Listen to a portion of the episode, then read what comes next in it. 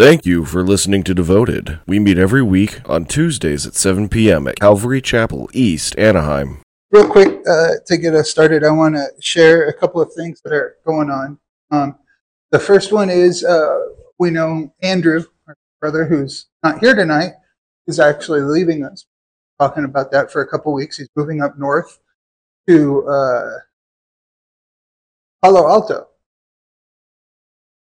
Bay Area. Um, to work for Elon Musk. So we're excited for him, this new opportunity.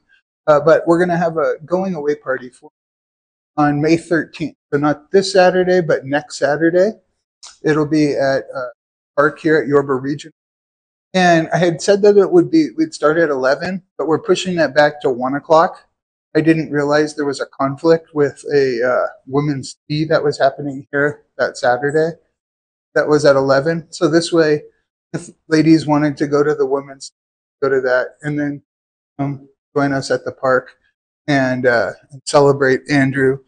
Uh, it'll be a great time. Uh, I'm gonna barbecue some hamburgers. They've been called the best hamburgers in the side, but they're really good. Um, they don't skip on the, the ingredients.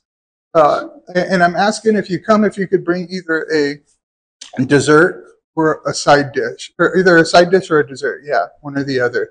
And that you could let us know that you're coming. You could let me know or through text. You could text me, or uh, you could respond on the devoted um, social media on the Facebook page and say you're coming and which one you're going to bring. And that would be helpful. That way I know how much meat to get for the burgers and stuff like that. But I think it'll be a great time and uh, a good way to let Andrew know he's appreciated and cared for, and yeah, it'll be a good time. So, any questions about that? Saturday, the 13th, 1 o'clock at Yorba Regional Park. Um, I'm going to provide the burgers. You guys need to let me know you're coming. And if you could bring either a side dish or a dessert, that would be awesome. Secondly, there's still time if you're interested in coming to Israel in July. I got some more flyers here. There's a um, interest meeting this Saturday on Zoom. Uh, I got that information too if you're interested in it. Now, my heart is that every every Christian would get to go to Israel. I've been a part of a, a bunch of groups going there, especially groups of younger people. I got to live in Israel and help oversee Bible college there, Bible college. And so during that time, there was probably a, a little over a hundred Bible college students, young people that came from America uh, to Israel and lived with me for three months, toured Israel. And I just saw that being in the Holy Land just completely changed their lives, changed their walks with in a 100% positive way. And I want everybody to experience that. I realize that the trips that the church makes, they're awesome. Pastor Bob and Amir's trip, fantastic. If you could do that, do it. But I know that that's out of reach for some people. They're a little too expensive we're going in February is hard. So we're doing a trip in the summer. So if you're a student, if you're a teacher, it works for you. And it's a little bit cheaper, the, the price. So hopefully it'll get some people the ability to go and experience the Holy Land uh, that wouldn't have that opportunity otherwise. So again, if you're interested in that, let me know. Uh, next, you probably realize there's one of these little things that they have at the tables, COVID at the restaurant. QR codes. If you guys could scan this, it's here and one over there tonight. That'll give you the links to devoted social media. We have uh, Ryan working, dialing in, kind of recording the messages and things like that. So we have a YouTube channel where uh, he posts those. So if for whatever reason you can't be here and you want to watch that message or you know fall behind in Ephesians, um, you, you, could do that. Stay on up to date with the, uh, the sermons and, and the, um, we also have a Facebook group page uh, where it's a great way to stay on track with what's going on, to stay in fellowship with each other, to respond to things like this barbecue and say, "Yeah, I'm coming. This is what I'm bringing," uh, and, and, things like that. So I highly recommend that you guys uh, scan the QR code that you subscribe to those things and um, yeah, I think it'll be a good thing. Also, we have a text alert Um, I send out a text alert every time we're going to meet saying, hey, we're meeting tonight. Or if, God forbid, something happens and, and we can't meet, I could tell you guys, hey, we're not meeting tonight, things like that. I could say, hey, on uh, Saturday when we're having the barbecue, I'm over by the softball field number four, meet me there, you know, that type of thing. Uh, so to get those text alerts, you're going to want to text the number 59769. That's who you're texting it to. And you text CEA devoted, all one word. And that'll subscribe you to the, the text alerts. It's like the ones from the church. Um, you're not going to get a million texts. Not like getting a group message where someone responds and everybody gets it and it drives you nuts. It's you, you can't respond to it. Only I could send them out. So uh, it's a great way to help us kind of stay in track of what's going on. So any questions of what's going on or any of that? So I thought uh, before we get into the message, I thought it would be a little fun tonight to do a little Bible trivia. So I got a few of these uh, gift cards for Chick-fil-A. Get a free meal at Chick-fil-A, free Chick-fil-A chicken sandwich.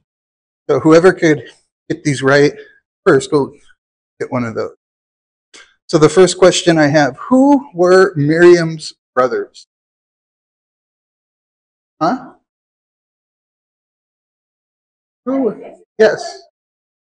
Aaron and Moses, yes. All right, okay. But, all right. Aaron and Moses. Uh, who was the only female judge of Israel? Deborah is correct.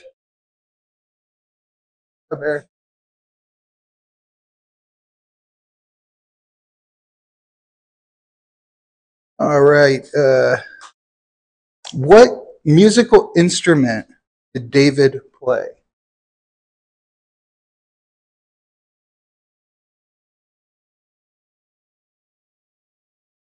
The lyre, yes. The, the, King James version of it, right? The harp or the lyre. Yeah. I'll bring it to you in a second. Uh, let me get some harder ones. So, who was the apostle that replaced?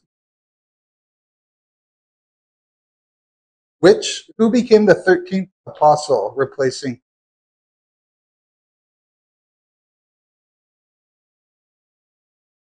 Matthias, that is correct.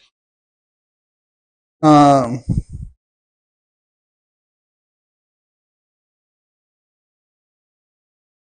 I think I got one more of these cards. One more. So let's do. Uh, all right, here we go. What are the four horses in the book of Revelation? What color are the four horses? Revelation.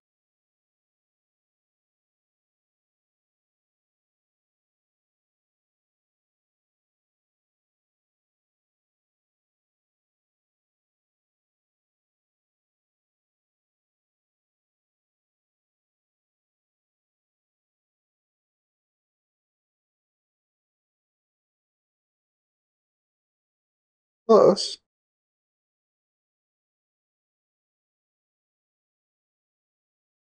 Huh? What color was the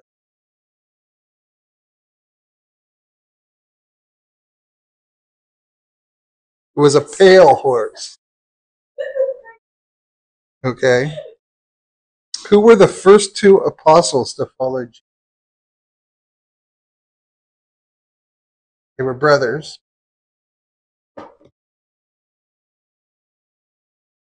Got it?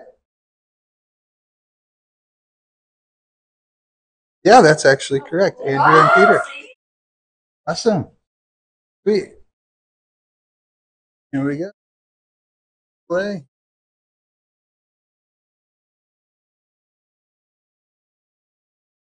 Awesome. I am excited tonight. We have uh, something special. Uh, my good friend Bob Gascon is here, and he's been with us before at Devoted, and uh, and he's come and shared the word, and, and always done a phenomenal job. And uh, about the last year or so, going through some stuff, and I haven't seen saw him on what was that Easter, And X man says, Hey, I'm good to teach if you, you have any need for it. And I said, We'd love to have you back. And, and he was like, Okay, uh, about May 2nd. I was like, Yeah, yeah, we could do it this week. We could make that work. So I'm super excited that he's and super excited to hear what the Lord has put it on his heart to share with us today. So uh, will you guys please Thank welcome you. Bob Gascon Thanks, and give him thanks. your attention. Thanks. Ah, well, thank you, Joe, and uh, thanks for letting me come in here and, uh, and teach. I always find it a a very much a privilege to be able to have that time. If you take one of these and pass them back.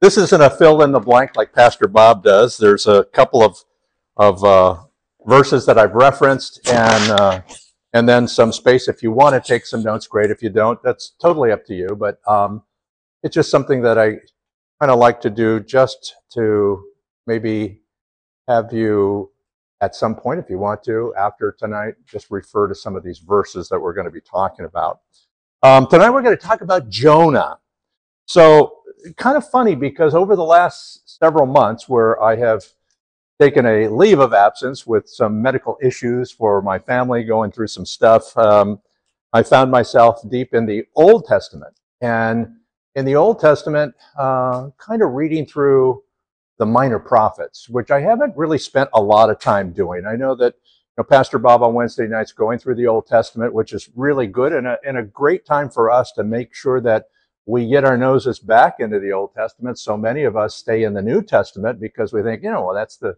that's the church of today. But the church of today doesn't exist without the church of yesteryear and without really the faithful Jewish and Hebrews that, uh, that we, we read about in the Old Testament. As you get into the minor prophets, which Jonah is a part of, when you hear minor prophets, you probably know it's not because he hasn't made it to the major leagues yet. It's just because it's a smaller book. So we got the major prophets and we have the minor prophets. And so Jonah has a, uh, uh, a small four chapter, 48 verse book that we all know from Veggie Tales and children's stories as Jonah and the whale. Unfortunately, uh, because it really has very little to do with it, the, the heart of the message and the theme of the message in these 48 wonderful verses. The book of Jonah is really one story. It's a narrative. It's not cut up into different pieces. It's not a didactic writing where you're you're having to follow different rules and regulations. This is a story. But it's a very unusual one for a lot of reasons. The prophets were given a word of God, and that word was to deliver to a group of Hebrews or it was about what was happening in the nations around them and what was going to happen and befall those nations. But it was different here because this was a word of God given to a prophet who was to take this to a Gentile land and in the land give these people a word from God. That essentially, if they didn't turn their ways, they were going to be destroyed. That's a pretty rough message to give to a foreign area, especially Gentiles. We'll talk about that more in a minute. On top of that, this story was rather odd because it's not about the message as much as it is about the messenger. As you read through these four chapters, you realize this is like reading somebody's diary because this is about the attitude and the actions of a prophet who looks to be anything but a prophet. Matter of fact, my title on here is Jonah and his non-profit ministry. Kind of a play on the 501(c)(3)'s prophet kind of uh, uh, organizations and ministries because he acted nothing like a typical prophet. Nothing like you would expect a prophet to act. God says, Here, I want you to take this word. Jonah says, No way, Yahweh, and turns the other way. And it's very odd. And so you see in this four chapter book that the people who are going to receive this word should reject it, and instead they repent and receive it. And the very one who is rebellious against the word of the Lord, the prophet, who should repent, rejects it. And then the story of all things doesn't even end. Chapter four leaves you hanging. It's incomplete. And I go, well, this is a weird book. So as I was reading through, doing my reading and going through the old prophets, the uh, uh, the the uh, major and the minor prophets, I kept going back to this book of Jonah. I go, I don't, I really want to teach from this. When I first started teaching, had the opportunity to do that at at Yorba Linda Friends Church, when we started attending there back in the late 1986. Uh, my first teaching opportunity was the director of youth uh, ministries asked me if I wanted to teach. My wife and I started teaching five-year-olds. And one of the first stories was Jonah and the whale. And the whole thing was about a whale and Jonah, and of course the Veggie Tales and the flannel boards back then, and all of it always showed Jonah and this whale, and you know, cartoonish kind of of uh, uh, picture of, of both of them, and uh, and that's where the story kind of you know lied, right? But we have it all wrong. The story is so deep that it's anything but a children's story. There is so much information in these four chapters. It talks about nationalism, talks about jealousy, talks about rebellion. It talks about repentance. It talks about loving your enemies. That wasn't a message back in the Old Testament. In the New Testament, we know that's the message Jesus gave, and it still wasn't received very well. In the Old Testament, oh boy, was it not received well. This was, this was not a message any Hebrew wanted to hear about loving their enemy. And we'll talk about that more in a minute. So the story is really upside down. It's, it's kind of twisted if you really want to know the truth. You go, this is, this is just, something's not right here. Something's fishy. I, I had to throw that in there. It's just part of the whole. But, but when you, but when you break it down into its, its smaller pieces, you see three themes within this theme. Number one is fleeing from God. Number two, you see, is the fear of God. And the third part you see as we enter the fourth and last chapter is frustrated with God. And it really is strange when you see these three descriptions, at least two of them, that don't seem to fit how you would think a prophet should or does act in the Old Testament. And yet, it's the very character of this man, Jonah. So, what do we know about Jonah? We know very little about him in Scripture.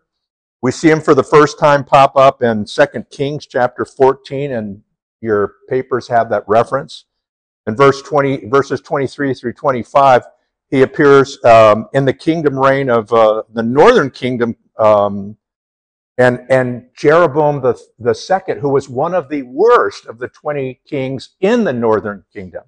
So just to give you a little bit of background on that, we had the time of the judges that somebody answered already, Deborah, right? Female, the time of the judges. We had the United Kingdom. So the last of the judges, Samuel, was the one that went to, to David, but in the meantime, Hebrews wanted a king like all the other nations around them. And so we got Saul.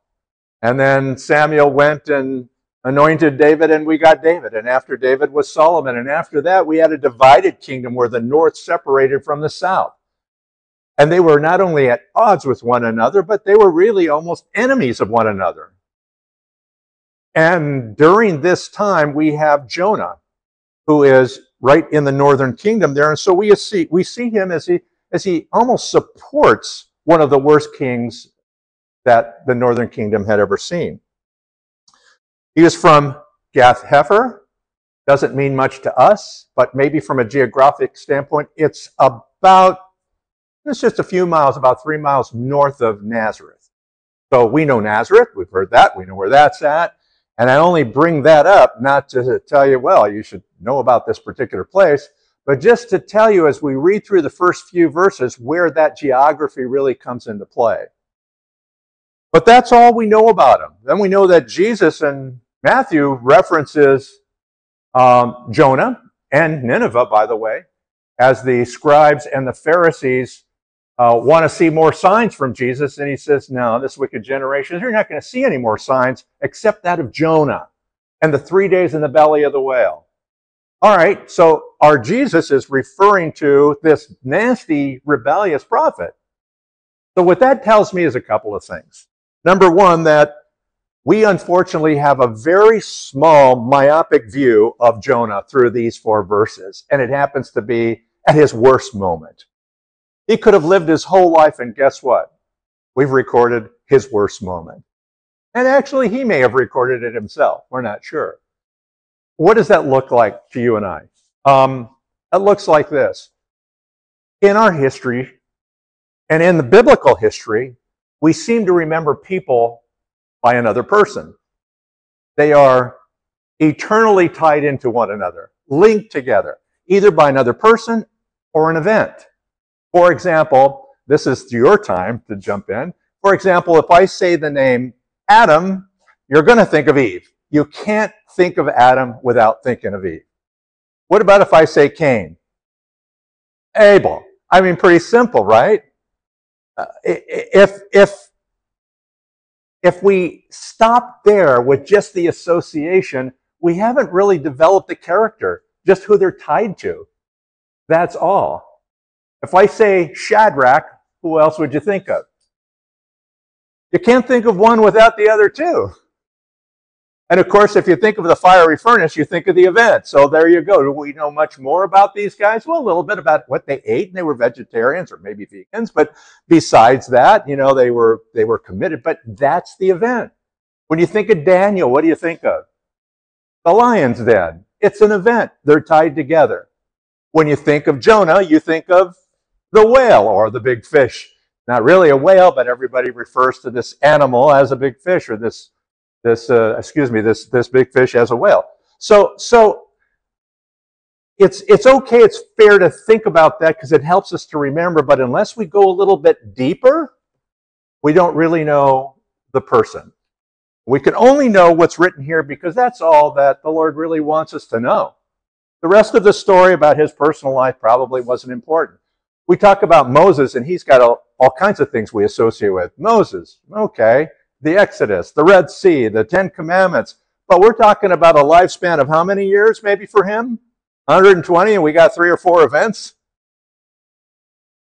So it's almost not fair to categorize, and yet God purposely put in certain events and certain things so that we would understand that particular issue that's within that particular book. As we go through this, I want to point out not only some of these verses we're going to talk about, I'm going to talk about it more of a narrative. So um, you guys all look like different faces from the last time that I was here last, but usually I'll teach in a manner where it says, let's break down these verses and see what it means. We're going to really look at it from a story standpoint, even though we're going to still break down the ver- verses, but I'm going to give it to you in narrative style, much like it's written in narrative style, so that we get the picture through a story. Like for me, I can watch a movie and get a whole lot more than maybe grinding through a book, right? You get the, you don't get all the details, but you get, okay, I got the idea of this, right?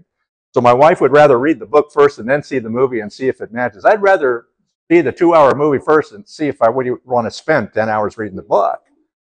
So just the way that we learn sometimes. But let's take a look at, at uh, Jonah chapter 1.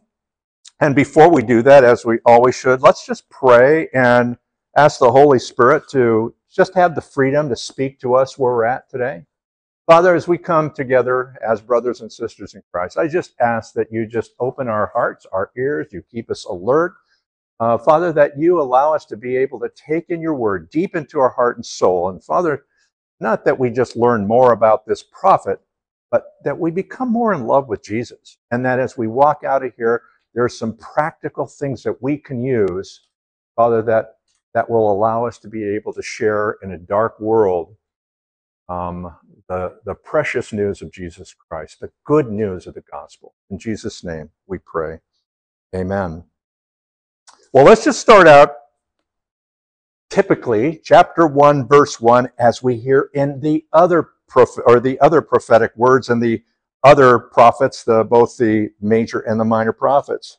Chapter 1, verse 1 says, The word of the Lord came to Jonah, the son of Amittai, saying, Arise, go to Nineveh, the great city, and cry against it, for their wickedness has come up before me. All right, well, as we see these other prophets, they start out all similar. The word of the Lord came to an oracle, the vision. We get that. Lord is speaking to his prophet.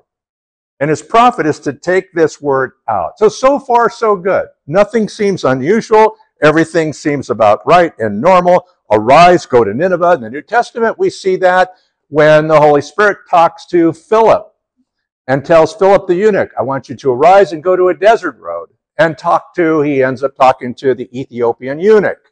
Arise and go. Well, what does Philip do? He arises, arises, arises. He gets up and he goes just like we're supposed to do if we get a word from God. Verse 3, everything changes. I mean, we got two verses of normal, and the rest is crazy from here on in. Verse 3 says, But Jonah. But means instead of. But Jonah. But Jonah arose up to flee to Tarshish from the presence of the Lord. So he went down to Joppa found a ship which was going to Tarshish, paid the fare, and went down into it to go to the uh, down down into it to go with them to Tarshish from the presence of the Lord. Okay, let me give you some geography here. So he's up in Gath Hepher, he's up in the Nazareth area, and he goes about 60 miles south to go to Joppa. He gets on Joppa, he jumps on a boat, pays his fare, and immediately goes down below deck, goes to sleep. That ship, that cargo ship, is headed east to Tarshish. God said, I want you to get up from where you're at and I want you to go to Nineveh up north and a little bit east, 500 miles. Instead, he goes 60 miles south, gets on a boat going 2,000 miles east. What does that look like? looks like me going to Joe and say, Joe, you have a calling to go up to Reno, Nevada, and speak to a church. And Joe says, okay, I'll get up. I'll go down to Long Beach, get on a boat, and he goes to Hawaii. That's kind of the difference of 500 miles and 2,000 miles that way. It's the wrong direction, Joe. I want to get away from that duty. I'm not going to it. I'm going away.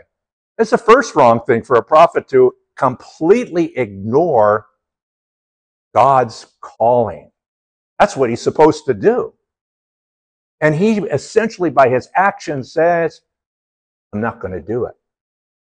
And I wonder how many of us have that same kind of attitude where God says, I want you to do this, or I don't want you to do that. And you go, mm-hmm, mm-hmm, and then you go in the opposite direction. Knowing full well that all you're doing is getting away from what God has called you to do. I've done that more than once.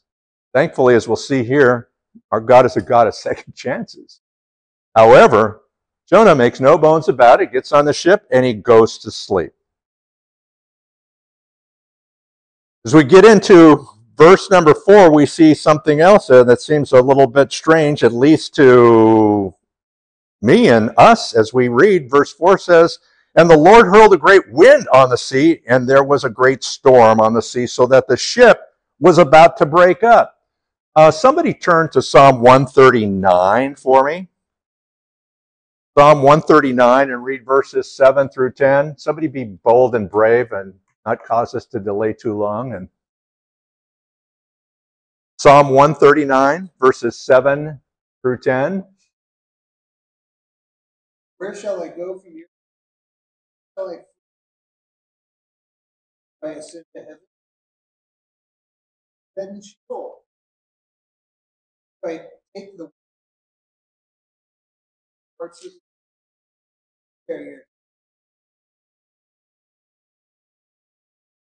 Was there any way for him to really escape the presence of the Lord? Did he not know this as a prophet? Well, he must have known that. And I'll tell you why he knew that. We'll see that in chapter 2. But he must have known what the scripture says. He, he had access to that. He knew that this God was a God that was ever present, that he couldn't hide from him, yet he tried to. At least that's what it sounds like in our translation.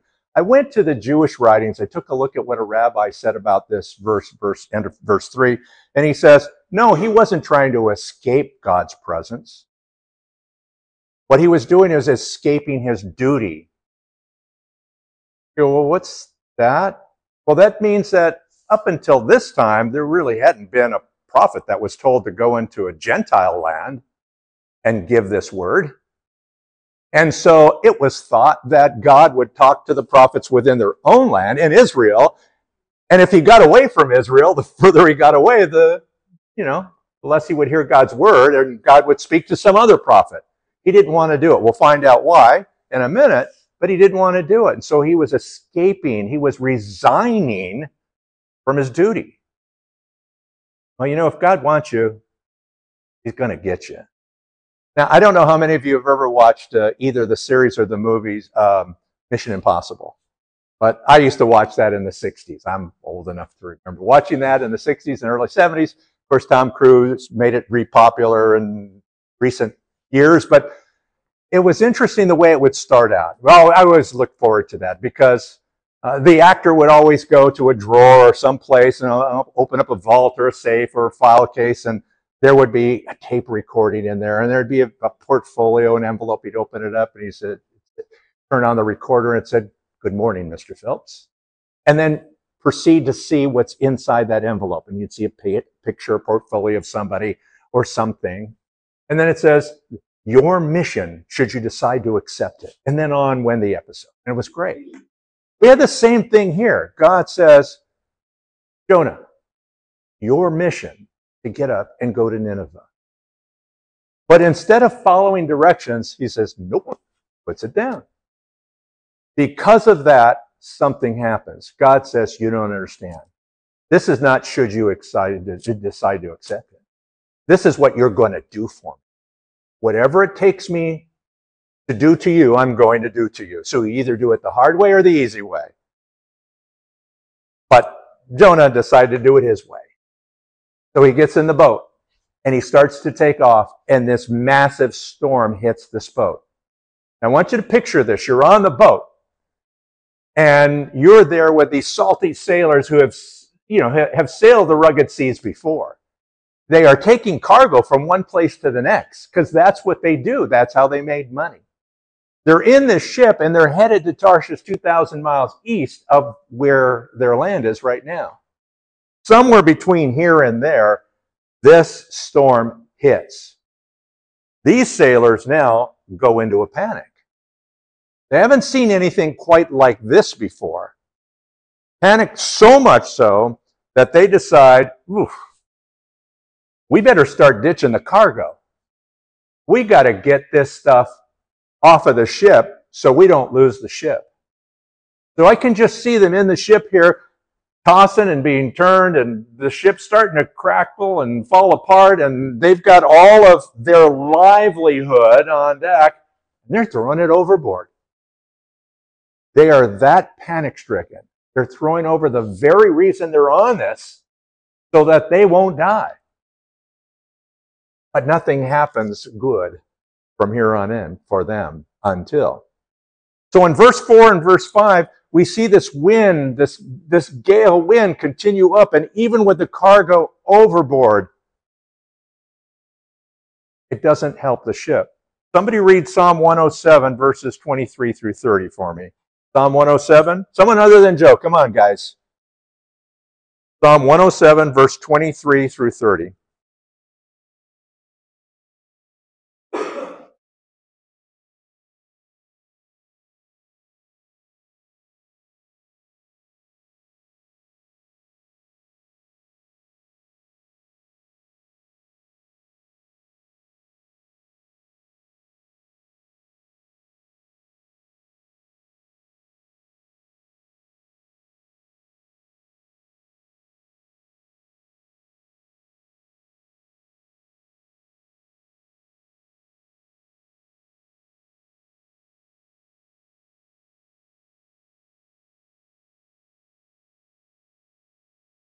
Can you picture what's going on here?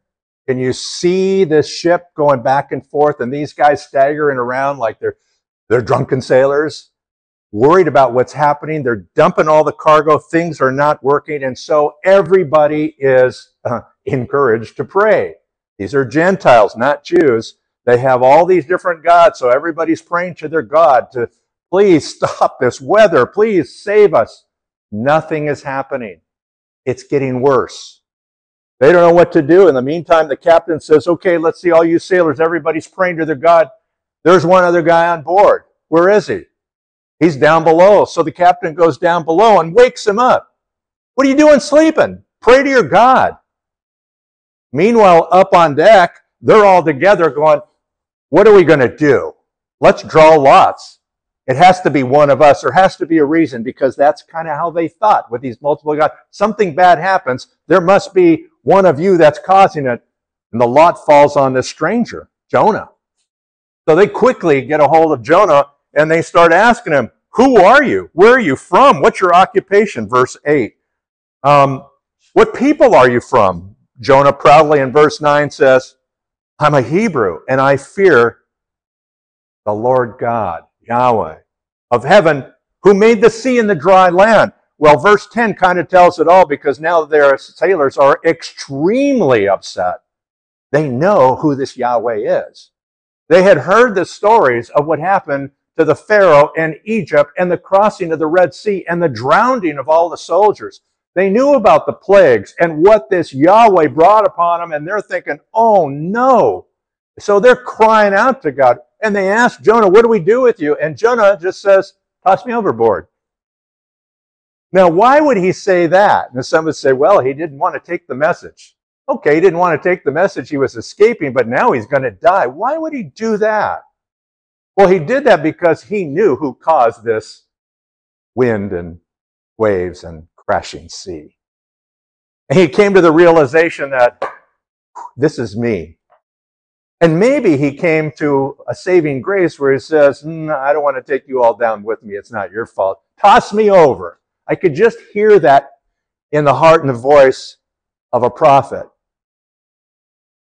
Some say he didn't say that at all. He probably just said, just toss me over. I want to die. Rather die than take this message into Nineveh. Could be either way. We don't know that. And maybe that's not as important as what the action was itself. Because Jonah does not take time to repent to God. He could have just said, Lord, I'm sorry. I'm wrong. Could have repented. He still refused to do that. In the midst of all of this, the ship's going down. Everybody's going to die, including him and all these other sailors involved. And yet he says, Toss me over. Well, sailors don't want to do that. That's going to bring more bad luck. And that's going to put them in worse graces. And so, no, we're not going to do that. What do they try to do? They try to row this boat into shore. I can just imagine a cargo boat. They're all getting where they're, oh, really? That's going to do something. I don't think they probably moved an inch. And the storm increased. And they're more panicking. Now they go to God. They go to Yahweh. Don't hold this against us. Don't hold his blood against us. We'll do what Jonah wants to do and we'll toss him over. And so they do. They toss him over. And what happens? What happens is that the sea calms immediately. The sailors who saw that, they repent, they honor God. But our Jonah hasn't at this point yet. Now here's the big, here's the, uh, the big entrance of the fish. In verse number 17, chapter 1, and the Lord appointed a great fish to swallow Jonah, and Jonah was in the stomach of the fish three days and three nights. All right, besides that, we see him in the stomach of the fish in chapter 2, verse 1, and then in chapter 2, verse 10, as he's vomited out. That's it for the fish, but it happens to be part of the grandiose story that kids get. That's kind of like going to Paris, going into the Louvre and looking at the Mona Lisa, or getting a chance to stand in front of Leonardo da Vinci's The Last Supper and honoring just the paintbrush and not talking about the artist. The big fish was no more than the tool of our Almighty God. That's it. It was a tool. He used this fish to move Jonah to where he wanted him to go. Now, there's skeptics that have looked at that and studied and said, you know, come on, he's going to survive in a fish for three days. Yeah. We have a lot of stories in history published. I saw a bunch of them on YouTube. I was surprised how many there were of people that have gotten swallowed by a large fish for hours, days, and even for a few days and still survived it. How they came out of it was, well, pretty ugly picture because of the stomach acids of the fish. They came out completely bleached white as a ghost, no hair, and smelling pretty horrible, obviously. Can you imagine that picture? He's vomited onto the land and ends up in Nineveh like that. Well, I'd, I'd believe anything this guy said too. but the point is that here we are in the belly of a fish, and Jonah now going into chapter 2 says, Okay, I have come to my senses. I have come to my senses. Lord, I recognize you as the King of the universe. He's now reminded of his majesty. Thank you for saving me. Lottie, lottie, lottie. He goes on with some proverbs and some, or excuse me, some psalms and some lamentations. So he obviously knew scripture and he's doing pieces of them here and there in this wonderful poetic prayer that stops a little bit short of a repentance but a recognition of who God is and a recommitment to his vow. And that's what we see as we see verse 9 in chapter 2, and he says, But I will sacrifice to thee with a voice of thanksgiving. That which I have vowed, I will pay. Salvation is from the Lord. In other words, I made a vow, and I need to fulfill it. You did this to me, you saved me. I know that you're here, and I know that there's no darkness to you, it's only light. I know you come to see. I get all of that, and I am reminded of that. I'm also reminded of the very vow I made, and I will fulfill that. That's my commitment. But it's just short of a repentance. How do I know that? Well, we'll see that in chapter 3. Well, let's look at chapter 3. Chapter 3 starts out interesting. It says, now the, war, uh, now the word of the Lord came to Jonah a second time, saying, Arise, go to Nineveh, the great city, and proclaim, uh, proclaim to it the proclamation which I am going to tell you. So, pretty much a repeat of the first couple of verses in chapter 1. Jonah, you didn't get it the first time, so let me repeat this to you. He gives him a second chance. And we know through Scripture, we go to Matthew chapter 18, we see that, that Peter asked Jesus, How many times should we forgive somebody? Seven times? You know, like one for every day? Because really, up until that time, the Jewish tradition was to forgive somebody three times, and after that, that's it. All bets are off. That's what Amos said to the nations around that had done injustice to Israel. Three times, that's it. No more forgiven after that. So Peter was being rather magnanimous. How about seven times? And Jesus says, no, 70 times seven. In other words, don't count it. Just keep forgiving. That's not a message that the Jews back in the Old Testament bought into very easily. As a matter of fact, at all.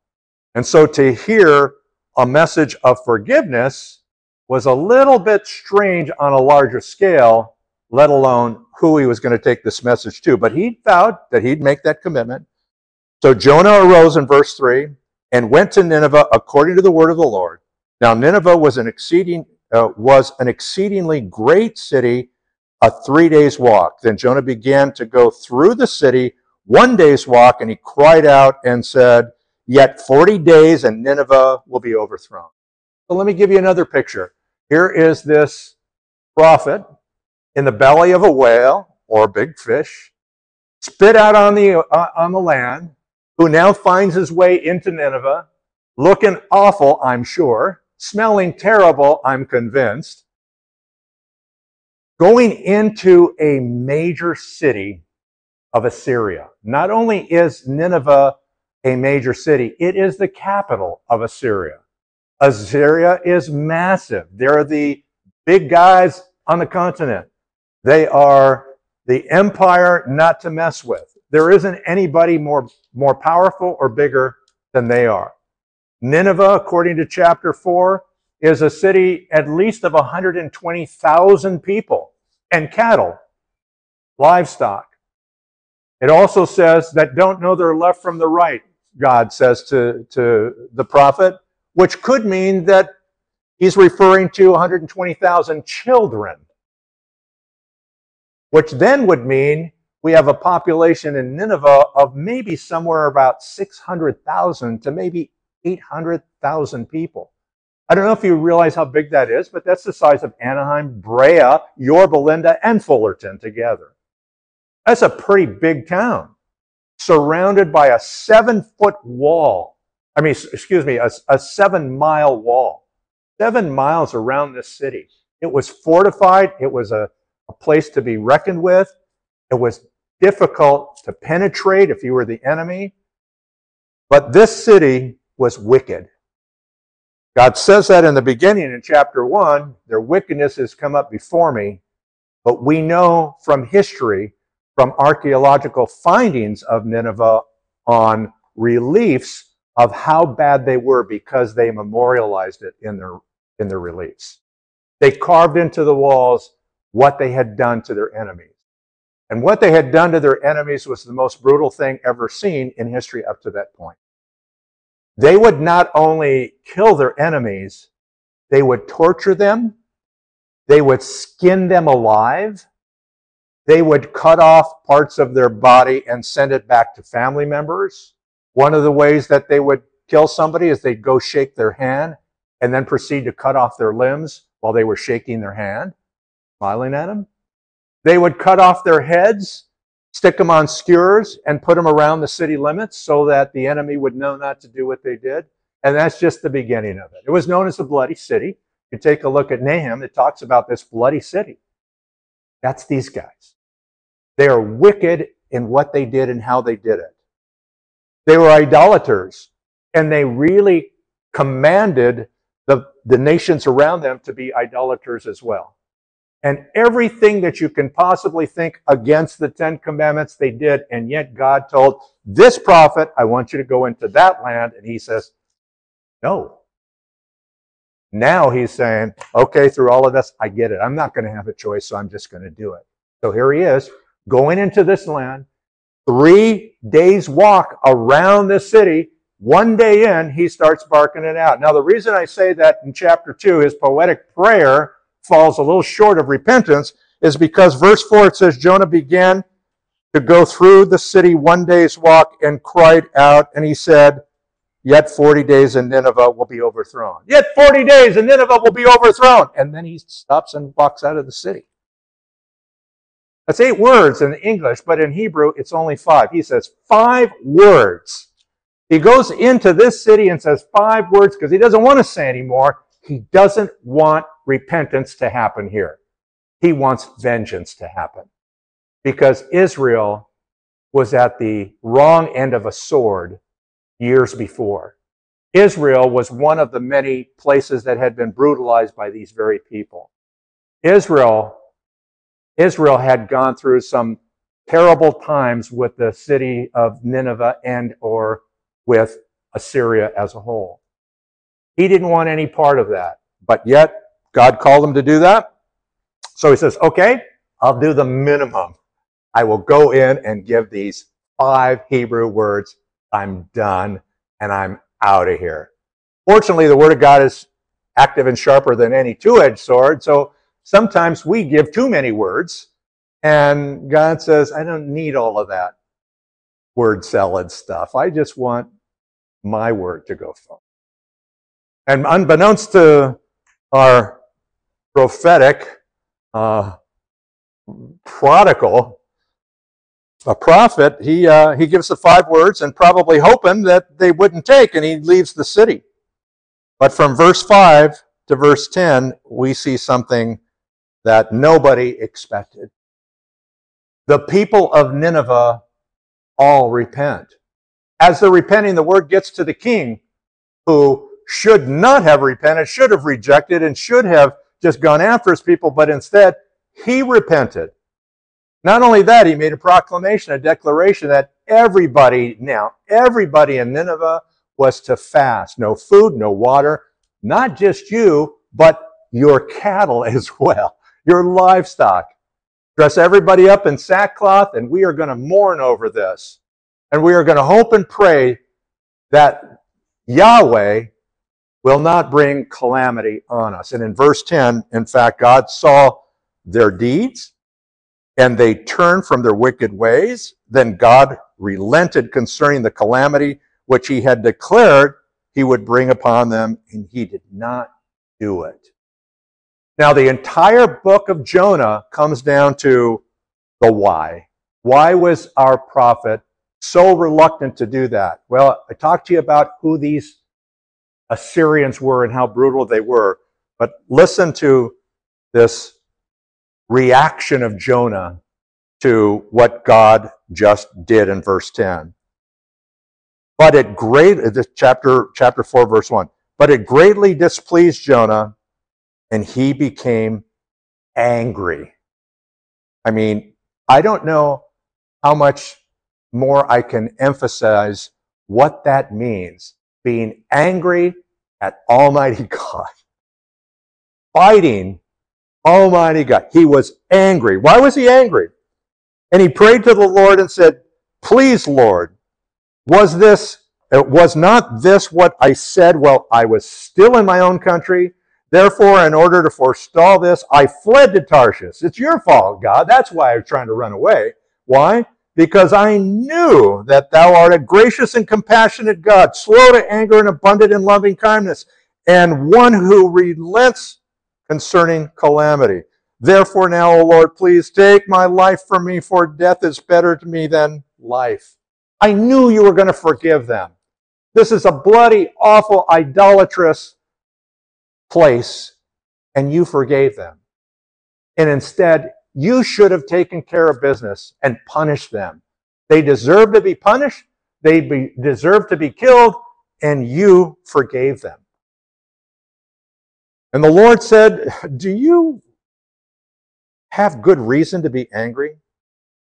Jonah didn't answer. What did Jonah do? Jonah leaves the city, goes outside the city walls. He sits east of the city. He looks back and he's waiting for them to repent from their repentance. He wants to see God bring down fire and destroy them. Maybe it didn't take. Maybe they've changed their mind. So I see him out there sitting in the middle of this desert heat. He builds a little shelter. He's sweating. He's getting scorched. He's starting to pass out. He wants to die. God takes mercy on him and he lets this plant grow. And it provides shade. Jonah's just so excited he has shade, grateful he has shade. Goes to sleep, but God appoints this worm to kill this bush. And this bush, this tree now dies, and the next day, Jonah's back to mad and kill me because he's starting to faint again and he's going to die. And yet here he is just sitting there waiting for these people to change their mind to watch them all die. God says, Gee, Jonah, do you have reason to be upset like this? And Jonah says, You're right, unto death I do. But Jonah, you had compassion for that tree, bush, that plant but you have no compassion for the 120,000 that don't know their left and from their right? Shouldn't, shouldn't you feel something about that? Jonah does not answer that at all. It just ends. God asks a question, there's no answer. Just stops. I kind of scratched my head. I listened to several different commentaries. I read different things. I dug real deep. Um, I went into some of the archaeology studies and writings too. I took a look at the book of uh, Josephus, who was a historian who wrote about this. And by the way, what he writes about Jonah is almost exactly what we see here. A couple of additions. One, he talks about where the where the big fish split spits him out. That it was somewhere it got halfway between Joppa and Tarshish, and the and the big fish somehow made this kind of loop inside uh, uh, the the Black Sea area. Uh, call it, uh, you know, just north and east of where where Nineveh was, and spit him out there. So instead of bringing him back to where he was at, kind of made a little circle and and dumped him off in this little area, and he made his way back down. So, anyhow, line by line, it's almost exactly the same. So, and that's outside of the Bible. So, obviously, it's there, but even he says, I don't get it. How does, how does, there's no answer at no end. But I think the whole end to this book is, what would you do? How would you react to it? And the way I read it was, God is asking Jonah, he says, and should I not have compassion on Nineveh, the great city in which, you know, more than 120,000 persons who do not know the difference between their right and their left hand, as well as many animals? I started to think about that from my standpoint. We see Nineveh, we see Assyria, but today Assyria is modern day Iraq. And Nineveh is modern day Mosul. It's right across the Tigris River. So you've got Nineveh and you've got Mosul that actually look at each other. And we've had some history in this past 20 years with that country and with that city and other cities. It's 250 miles north of Baghdad. We know Baghdad. When you start thinking about all of that, you go, after 9 11, most of us here are not old enough to have experienced it like some of us older ones have. But after 9 11, when this happened and the Twin Towers went down, those of us watching it on TV were absolutely stunned. It was like an out of body experience. But if the truth be known, Christian or not, we were angry. We were angry at what happened and the loss of 3,000 people. We were angry at the very man or men or people that were behind this. We wanted our justice, not God's justice. Few of us actually got to our knees and prayed for the salvation of Osama bin Laden, for the salvation of those involved in the killing of our people. We prayed for that to come to justice. We prayed for the families of those that had died, but we didn't really, and I speak for the majority of us, pray for the salvation of these people. And yet God says, I love all of them. I wish that none would be lost, but all would come to salvation. And I want you, believers who have that mercy and grace, to take this message to your enemies, like Jesus said, not just in word, but in deed. And so, to me, as I read through this and started getting into the deep recesses of this, I thought, how much of this rebellious Jonah is in me? How many people around me over the years have I felt, I hope they get their justice. I hope they get their come, comeuppance. I don't like what they did to me. I don't like what they said about me. I'm not going to pray for them. I'm praying that the Lord's going to take vengeance against them. I want that fire to come down and take care of them. They caused harm to my son. They caused harm to my daughter, pain to my wife or somebody in my family. And I've had something on all of those fronts happen. And I see nothing but red in front of me and nothing but hatred towards those people. And yet God says, I understand. I love them.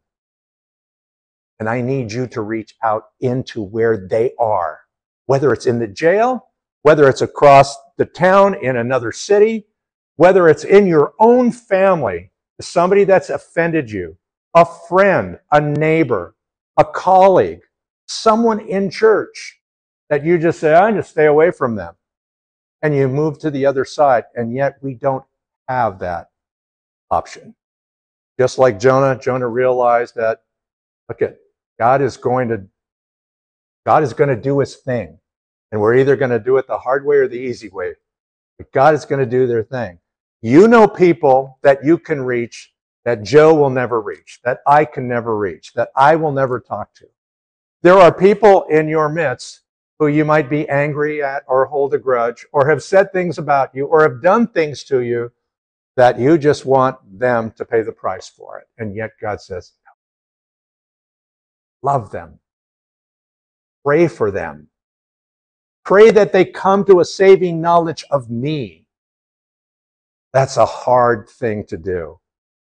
Jonah may have all kinds of things going through his head. One, don't want to do this to these evil people. I don't want to give them you, God. I want them to pay the price for all the evil things that they've done.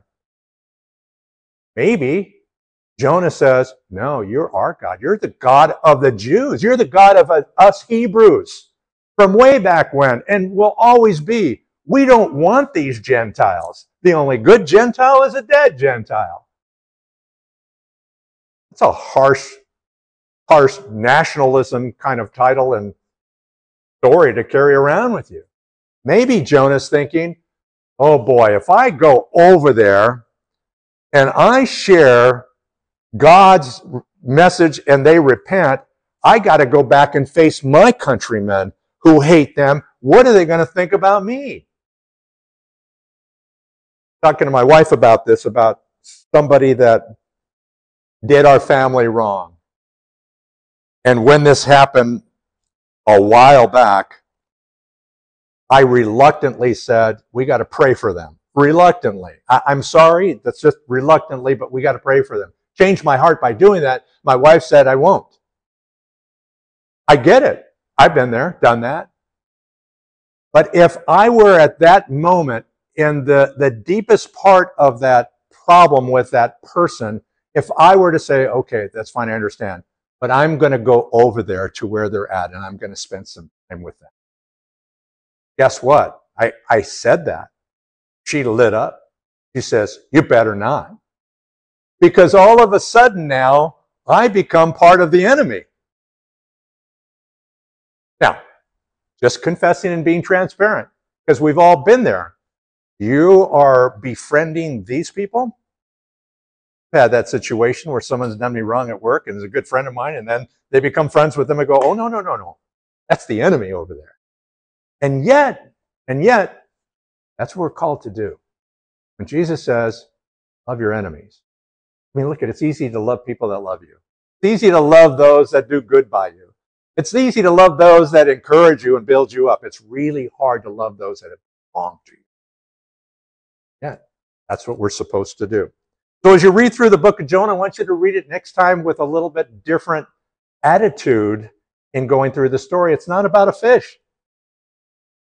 It's not about somebody being swallowed and being vomited up. It's just a small part, three verses out of 48 verses.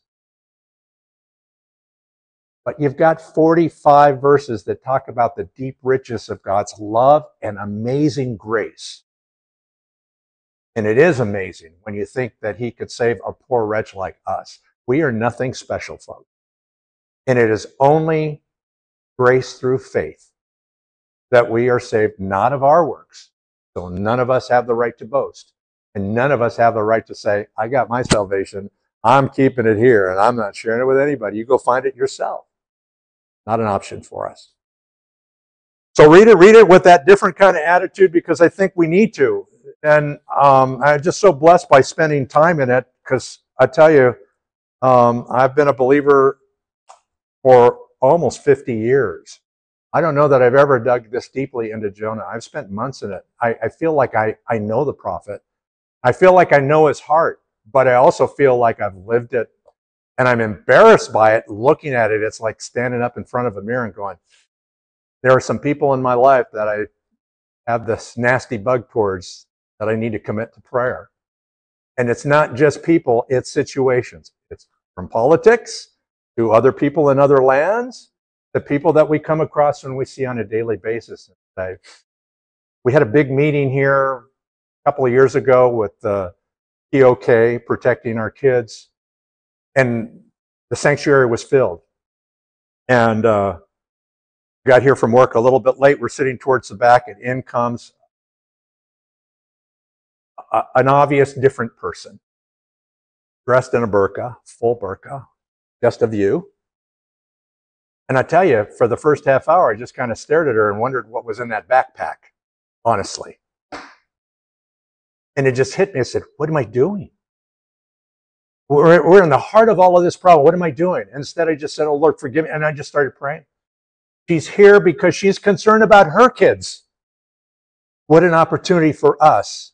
I could have looked way away from that. I was looking at like, oh, can we trust you? Are you going to blow this place up?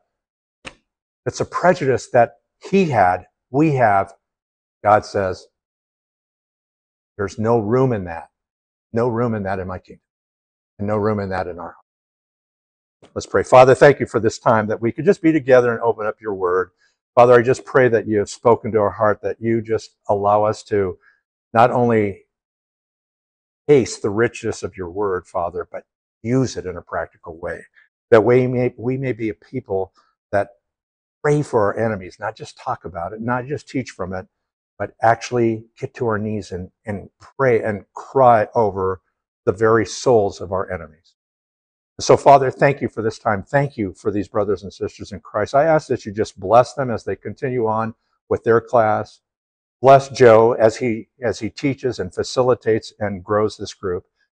And we thank you in the precious name of Jesus Christ, our Lord. Amen.